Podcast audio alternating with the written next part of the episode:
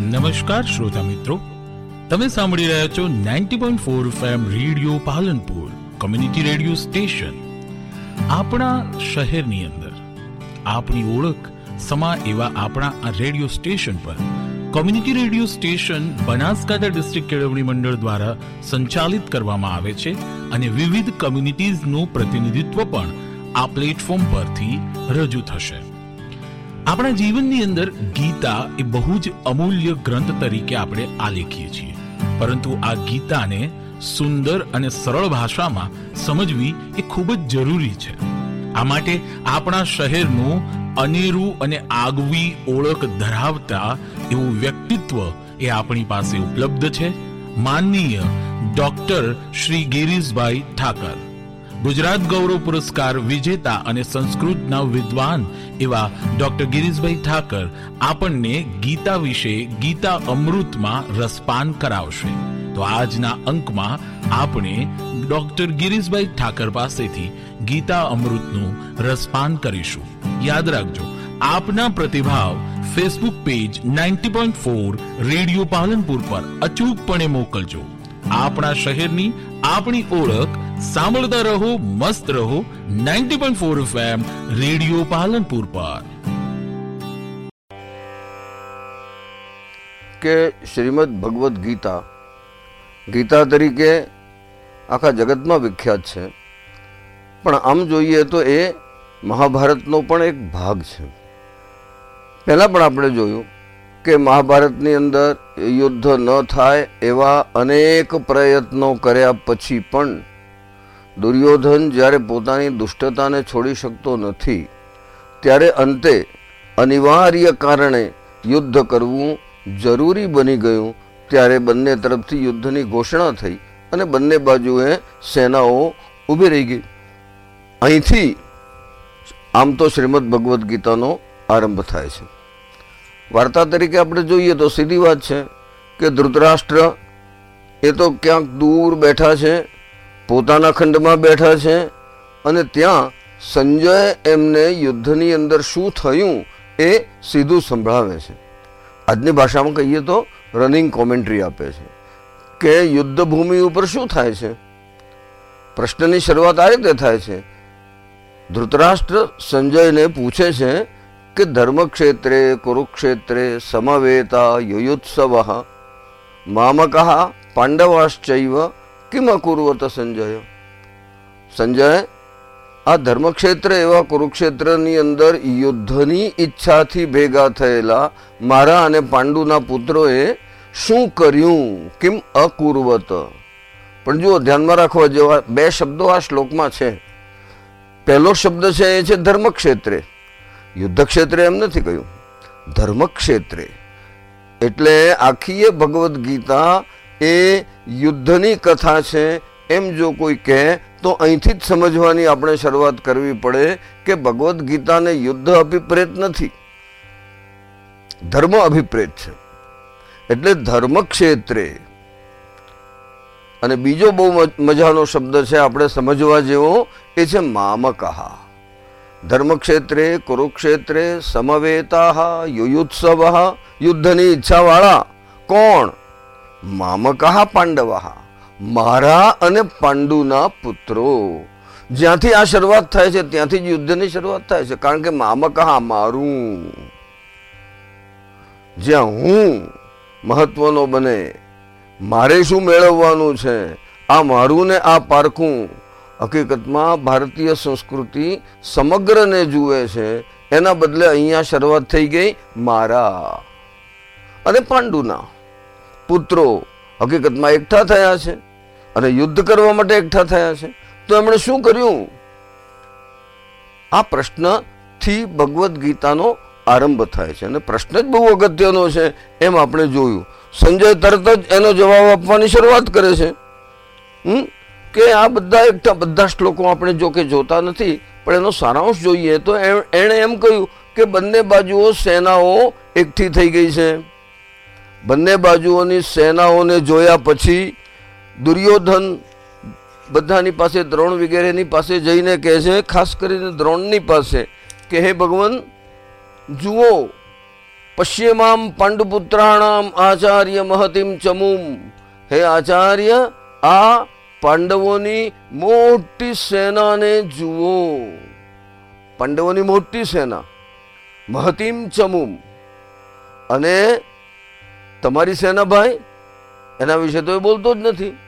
હકીકતમાં તો મોટી સેના દુર્યોધનની હતી અને નાની સેના પાંડવોની હતી. આપણા જીવનની અંદર પણ આમ જ થાય છે. સારા અને નરસા વચ્ચે આપણા મનની અંદર જે વખતે સંઘર્ષ ચાલે છે, એ વખતે કૌરવોની સેના મોટી હોય છે, પાંડવોની સેના નાની હોય છે. સો કૌરવો હોય તો પાંડવો માત્ર પાંચ જ હોય છે. સારું અને નરસું કરવા યોગ્ય અને ન કરવા યોગ્ય. ધર્મ્ય અને અધર્મ્ય. એની વચ્ચે આપણને જે ખોટું આવે છે, ખોટા વિચારો આવે છે, ખરાબ તત્વો આવે છે, એની સંખ્યા મોટી હોય છે. પણ ત્યાં એને એમ લાગે છે કે જો સામા કેટલા બધા મોટા છે. પશ્ચિમામ પાંડપુત્રાણામ આચાર્ય મહતિમ ચમુમ પણ પાછું વળી પાછો એ વિશેષપણે કહે છે કે માત્ર સેના મોટી છે એટલું નહીં. એ સેનાને વ્યૂહબદ્ધ કરનાર, એ સેનાની ગોઠવણી કરનાર, એ સેનાનો ચક્રવ્યૂહ ગોઠવનાર કોણ છે? તો કે તમારો શિષ્ય છે.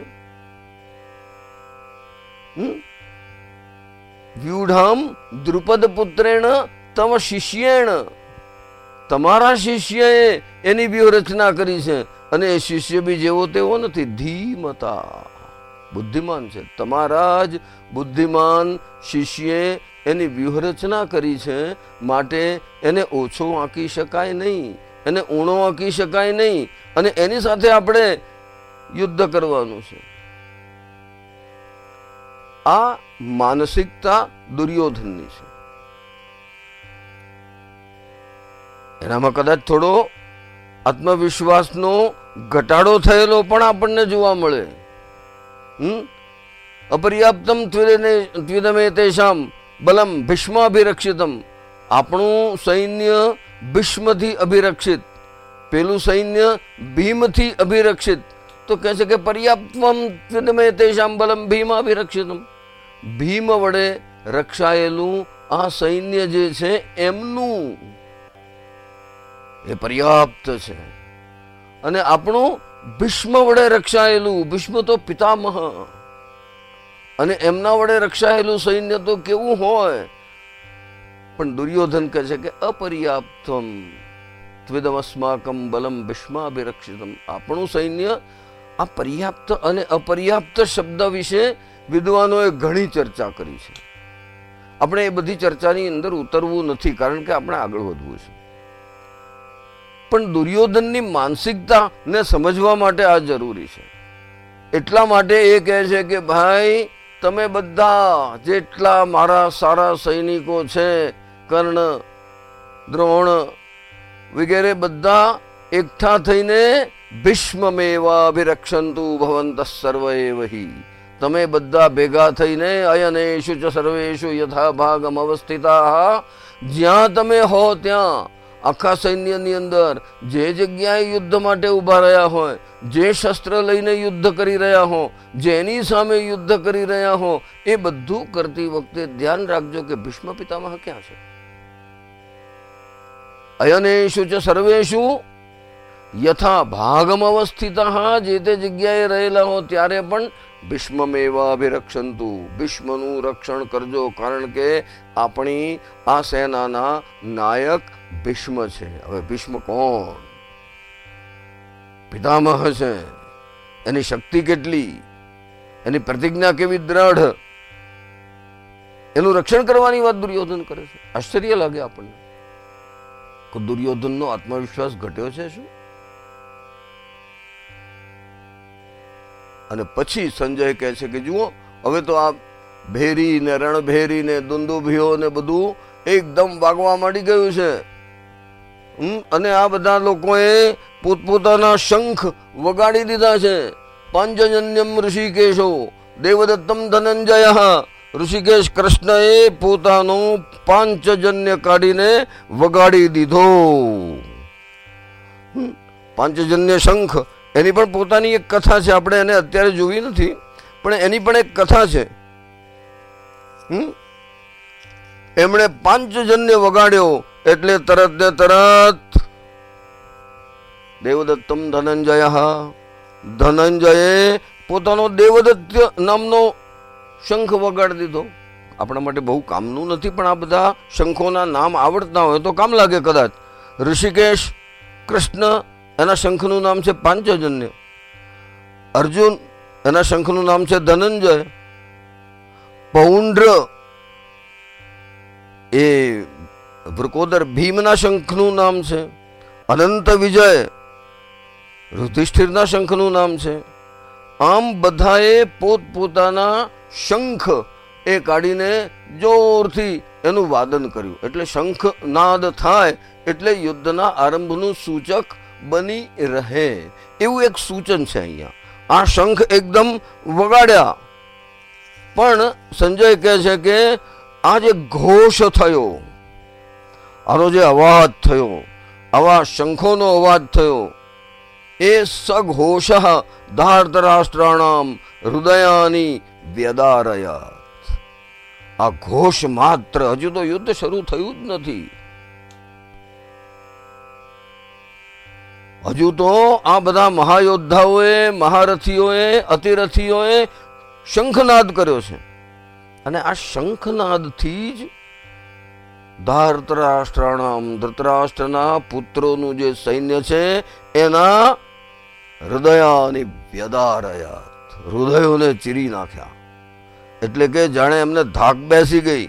જાણે કે એમને એમ લાગ્યું કે આ કેવી રીતે લડી શકાશે? એક પ્રકારની લઘુતાનો અનુભવ થાય, એ પરિસ્થિતિ પેદા તો થઈ ગઈ.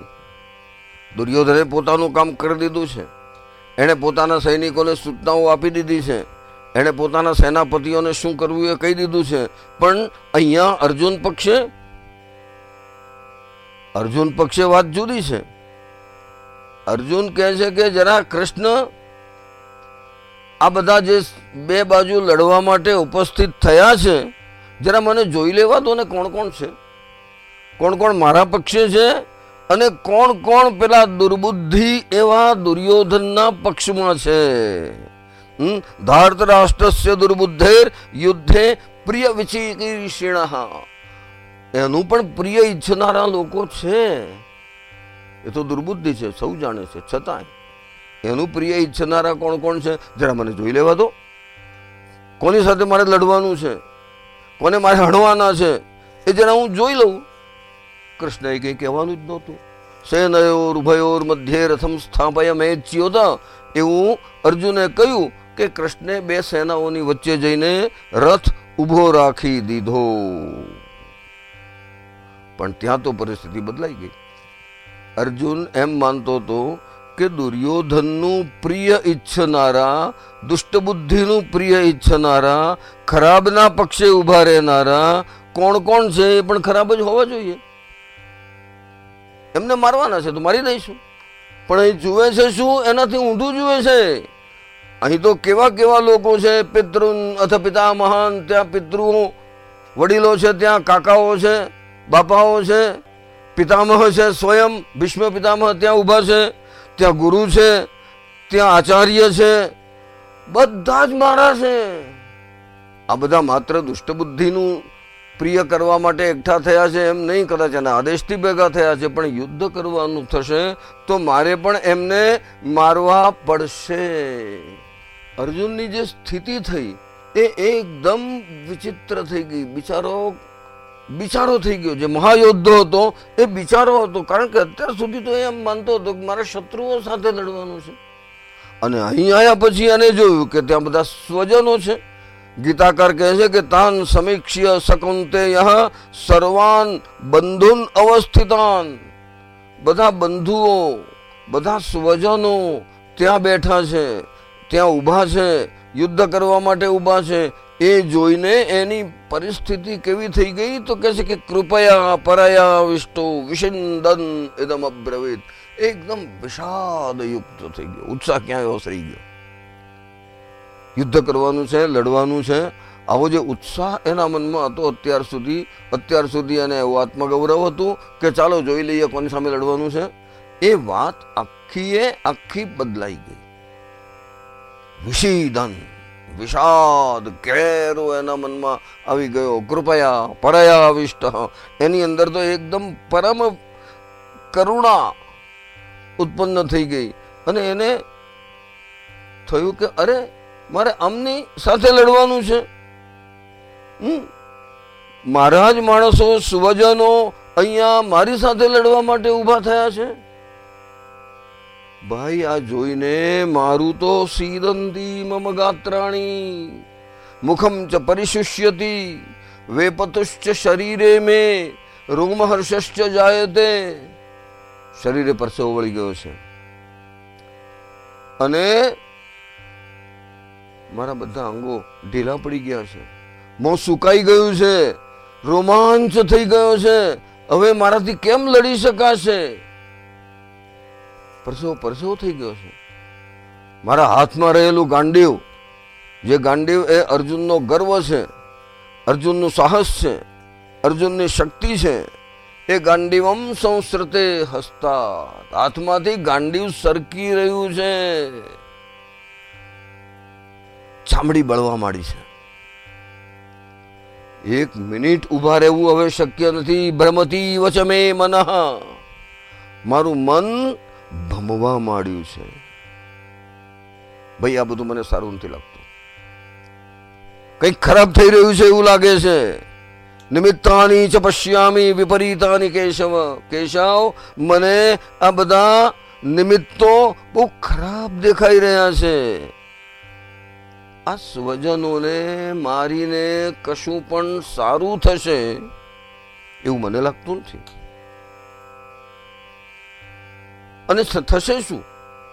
માનો કે હું આ મારા સ્વજનોને અહીંયા યુદ્ધમાં મારી નાખીશ, તો રાજ્ય મળશે. નથી જોઈતું રાજ્ય. નકાંક્ષે વિજય એમ કૃષ્ણ. મારે રાજ્ય જોઈતું જ નથી, જા. ન રાજ્યમ, ન સુખાની જ. ત્યાં સુધી નહીં, મને ભોગ પણ નથી જોઈતા. મારા જીવનનો પણ શું અર્થ રહેજો મારા વડે સ્વજનોનું મૃત્યુ આવે? હકીકતમાં સુખ, ભોગ, રાજ્ય, આ બધું આપણે મેળવીએ તો આપણે ઈચ્છીએ કે આપણે સાથે આપણા સ્વજનો બધા સુખી થાય. આપણા સ્વજનોનું દુઃખ દૂર થાય. આપણે બધા એક સાથે હળી મળીને રાજી થઈને ખુશ થઈએ. એમ જેમના માટે થઈને રાજ્ય ઈચ્છીએ, ભોગ ઈચ્છીએ, સુખ ઈચ્છીએ. એ તો યુદ્ધની અંદર મારી સામે આવીને ઊભા રહ્યા છે. મરવા માટે ઊભા રહ્યા છે. હું એમને મારીશ. અથવા એક રીતે કહીએ કે જો એ મને મારશે કદાચ, તો પણ બેમાંથી કોને સુખ થશે? મારે આમને નથી મારવા. આ બધા સ્વજનો છે. ન એતાન હંતુમ ઈચ્છામી આમને મારે મારવા જ નથી. ભલે હું મરી જાઉં. ઘનતોપી ભરી મધુસૂદન ભલે હું જાતે મરી જાઉં, મારે એમને મારવા નથી. આ તો એક રાજ્યની વાત છે કે હું જો જીત્યો કે અમે જો પાંડવો જીત્યા, તો હસ્તિનાપુરના રાજા થઈશું અને હસ્તિનાપુરનું રાજ્ય મળશે. માનો કે હસ્તિનાપુરનું રાજ્ય આખી પૃથ્વીના રાજ્યની બરોબર છે, તો પણ એ તો આટલું રાજ્ય છે, ભલા માણસ. મને જો ત્રૈલોક્યનું રાજ્ય મળે ને ત્રણેય લોકનું રાજ્ય મળે, ઇન્દ્રાસનથી ઉપર તો પણ મારે એ જોઈતું નથી. અપી ત્રૈલોક્ય રાજ્યસ્ય હેતો ત્રૈલોક્યના રાજ્યને માટે યુદ્ધ કરવું પડે તો એ મારે નથી જોઈતું. ભલા માણસ, આ તો પૃથ્વીના રાજ્યની વાત છે. નથી જોઈતું. નથી કરવું. આમ કહ્યા પછી અર્જુન કેટલીક બૌદ્ધિક દલીલો કરે છે. દલીલોમાંની પહેલી યાદ છે. કે આખરે યુદ્ધ કરીને, આખરે રક્તપાત કરીને, આખરે સ્વજનોને મારીને, લોહી વેવડાવીને મળવાનું શું? મેળવવું શું? તો કે રાજ્ય. નથી જોઈતું રાજ્ય. આ એક દલીલ થઈ. રાજ્ય મેળવવા માટે આવડો મોટો સંહાર? તો બાંધવોને હણીને આપણે આવો કોઈ પણ પ્રકારનો સુખનો પેલો ઓડકાર મેળવવો નથી. સ્વજનોને મારીને આપણે સુખી થઈ શકીએ. આ બીજી દલીલ છે. સ્વજનોને મારીને આપણા સ્વજનો ગુજરી જાય, કાલ ઉઠીને જો કોઈ સ્વજન મરી જાય તો આપણે એને બેસણે જવાનું હોય. સ્વજનોને મારીને આપણે સુખી થઈ શકીએ? હવે એ તો છે મૂર્ખા. એમને ખબર નથી. કારણ કે લોભોપહત ચેત એમના તો ચિત્ત, એમની બુદ્ધિ, એમનું મન એ લોભથી હણાઈ ગયું છે. એટલે એ લોકો આ જોઈ શકતા નથી કે એ શું કરવા તૈયાર થયા છે. હું કુલક્ષય કૃતમ દોષમ મિત્રદ્રોહે છે પાતકમ. આ કુલક્ષય આખું કુળ હણાઈ જશે બંને જણા સામ સામે એક જ કુળના છીએ, લડીશું ને કોક ને કોક તો મરી જશે તો કુલક્ષયે. આખું કુળ હણાઈ જશે. અહીંના અહીં એકબીજાના મિત્રો છે. મિત્રોનો દ્રોહ થઈ જશે. અને આ મિત્રોનો દ્રોહ થઈ જશે તો એના કારણે જે એક મોટું પાપ ઊભું થશે, આ પાપ શું કરશે એ વિચારવા માટે આ લોકો સમર્થ જ નથી.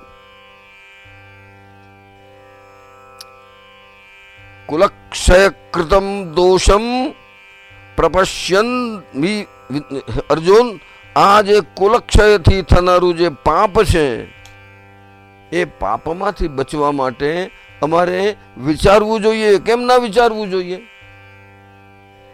હવે એની દલીલો શરૂ થાય છે. જુઓ, સરસ દલીલો છે. જો કુળ નાશ પામે, આખું કુળ નાશ પામશે. અને જો કુળ નાશ પામે તો સનાતન એવા કુળ ધર્મો નાશ પામે. કુલ ધર્મ કુળના ધર્મો. પરસ્પરના સંબંધો કેવા હોવા જોઈએ કુળના લોકોના? પરસ્પરના કુટુંબની, કુટુંબીજનોની સાથે વ્યવહારો કેવા હોવા જોઈએ? કોણ કોનું સન્માન કરશે, કોણ કોને આદેશ આપશે? કોણ કોનું ભલું ઈચ્છતે, કોણ કોની શુશ્રુષા કરશે? આ બધા કુલ ધર્મો જે છે, એ કુલ ધર્મો તો આજકાલના નથી. સનાતન કુલ ધર્મો છે. જો કુલક્ષય થયો કુળ જ નાશ પામ્યું, તો સનાતન એવા કુલ ધર્મો નાશ પામશે. અને ધર્મે નષ્ટે કુલમ કૃષ્ણમ. અને ધર્મ નાશ પામશે. ત્યારે થોડા ઘણા જે બચી ગયા હશે, એ એમનો પણ નાશ જ થશે. અને આ પ્રમાણે કુળની અંદર પાપ જ પાપ ચારે બાજુ ફેલાવા માંડશે. એક બીજું થશે. કે અહીંયા તો યોદ્ધાઓ મરશે સામસામે લડીને.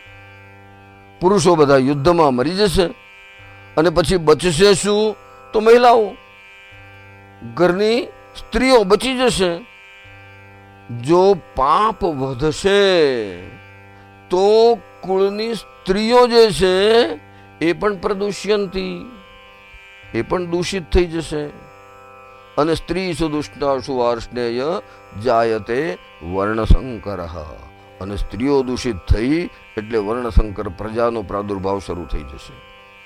શંકરો નરકાય આ આજે સાંકર્ય થયું, એ સાંકર્ય નર્કને માટે જ છે. એનાથી નર્ક જ મળે, પછી બીજું કશું મળી શકે જ નહીં. તો કુળ અને કુળનો નાશ કરનાર બંનેના માટે આ સાંકરીય આયુ આપણા પછીની પેઢીઓ જે તૈયાર થશે, પછીની પેઢીઓ કેવી આવશે? એ પેઢીઓ શું કરશે? આખા કુળને સમસ્તપણે નાશ થઈ જશે. એના પિતૃઓ પછી પડશે નર્કમાં. એમને કોઈ પિંડ આપનારે બચ્યું નહીં હોય. આ પ્રકારની પરિસ્થિતિ પેદા થશે. જો આપણે આ યુદ્ધને પ્રોત્સાહન આપીશું તો. આવી રીતે આ યુદ્ધની અંદર કુળનો નાશ કરનાર આપણે બનીએ, કુલગ્ન બનીએ, તો કુલગ્નતાના કારણે, કુળનો નાશ કરનારના કારણે આપણે સાંકર્ય, વર્ણસંકરતાનું કારણ બનીએ. બધા જાતિ ધર્મો ખલાસ થઈ જાય, કુલ ધર્મો ખલાસ થઈ જાય, અને આ બધું ખલાસ થઈ જવાના કારણે નરકે નિયતમ વાસો ભવતી. નિયત ચોક્કસપણે પછી નરકની અંદર જ નિવાસ થાય. કશું જ સારું ન થાય. અને પછી એકદમ અર્જુનને વિચાર આવે છે કે અરે અરે અરે આ પોતાની દલીલો પોતે પોતે કરી અને પછી એકદમ એને એમ થાય છે કે અરે અરે અહો બત મહદ પાપમ કરતુમ વ્યવસિતા વયમ આપણે કેટલું મોટું પાપ કરવા માટે તૈયાર થયા છીએ. આમ તો યુદ્ધ એ પાપ જ છે. પણ આ અર્જુન પોતાની રીતે જુએ છે કે હું કેવડું મોટું પાપ કરવા તૈયાર થયો છું. અહો, બત મહત પાપમ કરતું કોઈ મોટું મહાપાપ કરવા માટે આપણે તૈયાર થઈ ગયા છીએ. કારણ કે આ યુદ્ધ પછી મેળવવાનું જો કંઈ હોય, તો એ માત્ર રાજ્ય સુખ. માત્ર રાજ્યનું સુખ મેળવવા માટે હંતુમ સ્વજન મુદ્યતા આપણા સ્વજનોને મારવા માટે તૈયાર થઈ ગયા છીએ. આના કરતાં તો એવું સારું થાય કે હું હથિયાર હેઠા મૂકી દઉં, ઊભો રહી જાઉં અને મને આ ધારતરાષ્ટ્રો કૌરવો, દુર્યોધન વગેરે આવીને મને મારી નાખે. કઈ વાંધો નથી. જો એ મને રણમાં હણી નાખશે તો આ મરવું વધારે સારું. આ મૃત્યુ વધારે કલ્યાણકારક થશે. ક્ષેમતરમ ભવેત. હમ, આ મારા માટે કલ્યાણકારી થાય કે હું એમને મારવાને બદલે હથિયાર છોડી દઉં ઊભો રહી જાઉં અને એ લોકો મને મારી નાખે અને સુખેથી રાજ્ય કર્યા કરે. મારે રાજ્ય આ પ્રકારનું જોઈતું નથી. આ પ્રકારનું રાજ્ય કરીને શું ફાયદો છે? અર્જુનના મનની અંદર એક પ્રકારનો જબરજસ્ત વિષાદ અહીંયા આપણે થયેલો જોવા જોઈ રહ્યા છીએ. વિષાદ શેનો છે? વિષાદની અંદર બે જ બાબતો છે કે મારે રાજ્ય મેળવવા માટે થઈને આ મારા સ્વજનોને મારવાના છે. જો મારે કંઈક મેળવવા માટે સ્વજનોને મારવાના હોય તો એ મારવા ખોટા છે, એ મારવા પાપકારક છે અને એની પાપ માટેની જે દલીલો છે, એક પછી એક પછી એક બહુ સુંદર દલીલો છે. બૌદ્ધિક દલીલો છે. બુદ્ધિવાદી રીતે એણે આ બધું પ્રતિપાદિત કર્યું છે કે આ યુદ્ધ ન કરવું એમાં જ કલ્યાણ છે. આજ સુધી ભલે જે થવાનું હતું એ થઈ ગયું. આજ સુધી ભલે મારી સામે ઉભેલા મને દુશ્મન લાગતા મારા સ્વજનો પણ માત્ર લોભથી કશો વિચાર કર્યા સિવાય, બુદ્ધિને વાપર્યા સિવાય અનિષ્ટ કરવા માટે તૈયાર થયા હોય તો ભલે તૈયાર થયા એ મને મારી નાખે. ચાલો. તો એક પ્રકારનો જે વિષાદ એના મનમાં થયો છે, હકીકતમાં આ વિષાદ એ ગીતાના જ્ઞાનનો પાયો છે. એના આધાર ઉપર પછીથી ગીતા જ્ઞાન ધીમે ધીમે ધીમે ક્રમે ક્રમે ક્રમે ક્રમે એક એક મુદ્દો લઈ અને અર્જુનને કૃષ્ણ કહેવાના છે. આપણે એ હવે પછી જોવાનું છે. તો હવે પછીના ના મણકાની અંદર આપણે એ પણ જોઈશું કે આ બુદ્ધિવાદી જે દલીલો છે અને આ બુદ્ધિવાદને કારણે ઊભો થયેલો વિષાદ છે, વિષાદને કારણે ઊભો થયેલો અનુત્સાહ છે, એની સામે કૃષ્ણ પોતે કેવું સ્ટેન્ડ લે છે? કૃષ્ણ પોતે કઈ રીતે આ અર્જુનને ફરી પાછો કર્મ કરવા માટે ઊભો કરે છે, તૈયાર કરે છે, એ આપણે હવે પછીના મણકામાં જોઈશું. Radio Palanpur 90.4 FM community radio station પર આમ આપણે માણતા રહીશું ગીતા અમૃત. સિમ્પલ અને સરળ ભાષામાં ગીતાનું રસપાન. આપને આ કાર્યક્રમ કેવો લાગ્યો? એ અચૂકપણે અમારા Facebook page 90.4 FM radio Palanpur પર પ્રતિભાવ આપવાનું ચૂકતા નહીં. આવી જ રીતે મળતા રહીશું. તમે સાંભળતા રહો 90.4 એફએમ રેડિયો પાલનપુર